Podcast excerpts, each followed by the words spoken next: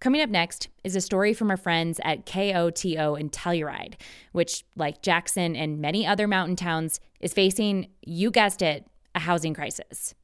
Soaring prices and limited housing stock are making it difficult for many folks to find a place to call home. But this winter, Telluride is trying something new to help. Julia Caulfield reports.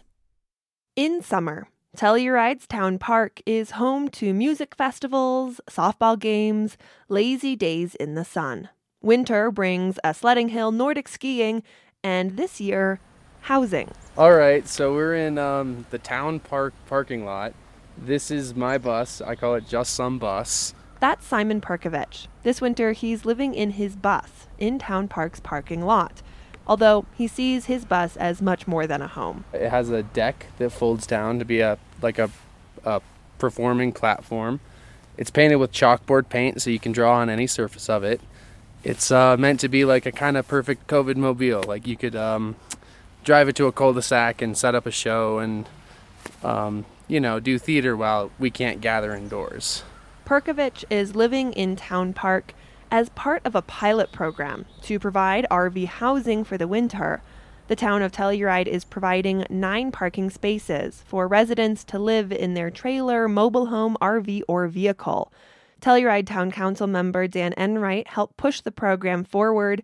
He first heard the idea before he was on council and a member of the Planning and Zoning Commission. This was the one that really uh, caught my attention and felt uh, the most immediately accessible, the most uh, available to be able to uh, bring housing this season. Enright notes the town of Telluride has other housing projects in the works, but those are months, if not years, down the road.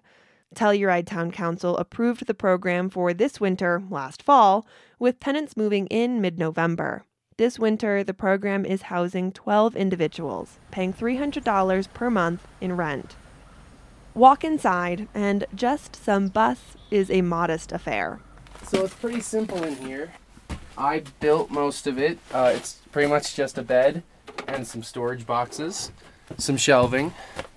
Um, the town park gives us uh, electrical outlets, so I've got two heaters running. That's how it keeps warm in the winter. Um, you know, this close to the San Miguel and the Bear Creek. Um, and yeah, uh, you know, uh, simple stuff. It's just uh, has insulation and paneling, um, wood floors, nothing too fancy. Perkovich uses a camping stove for cooking, although working at a restaurant also provides a lot of his meals. He uses sinks provided by the town to wash up. So far, Perkovich says the situation has been great. It has been awesome.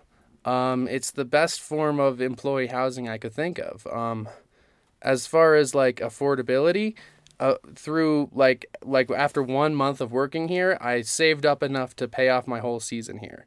That i i've net that's something i would never have dreamed of in telluride. Perkovich was born and raised in telluride. He bought his bus at the beginning of covid built it out and drove it to pittsburgh where he was finishing university. He graduated and home was calling. It's kind of linked to the lord of the rings. I say that hobbits always return to the shire I see it happen to all my friends. We all went to Boulder and we all come back. He says the housing in Town Park hit at just the right moment. I was figuring I would um, park this back in Norwood and kind of do a little half Telluride, half Norwood gig. But um, uh, when I graduated, it just so happened that Telluride was doing the acceptance of uh, RVs in Town Park. And I thought, since I've been living in an RV, I really should capitalize on that.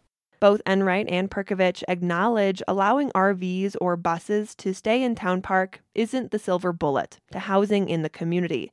They add, in essence, it's legalizing what some are already doing. It's a good stab at community housing, at employee housing. Um, I do know a lot of friends who are interested in this kind of thing and have, you know, um, even have rigs, but uh, reserve it for camping and other such stuff because it's kind of it's somewhat illegal to sleep in a car. Enright adds it's a sign of the time for the region. It speaks to the the, the needs of our community that we we'd even consider something so uh, outside the norm uh, to address our, our housing crisis. Come April, the individuals living in Town Park will be headed down the road in search of the next housing opportunity. The housing crisis will not disappear. But for the moment, snuggled up against the San Miguel River, a line of RVs, buses, and vans called Town Park home. For KOTO Radio, I'm Julia Caulfield.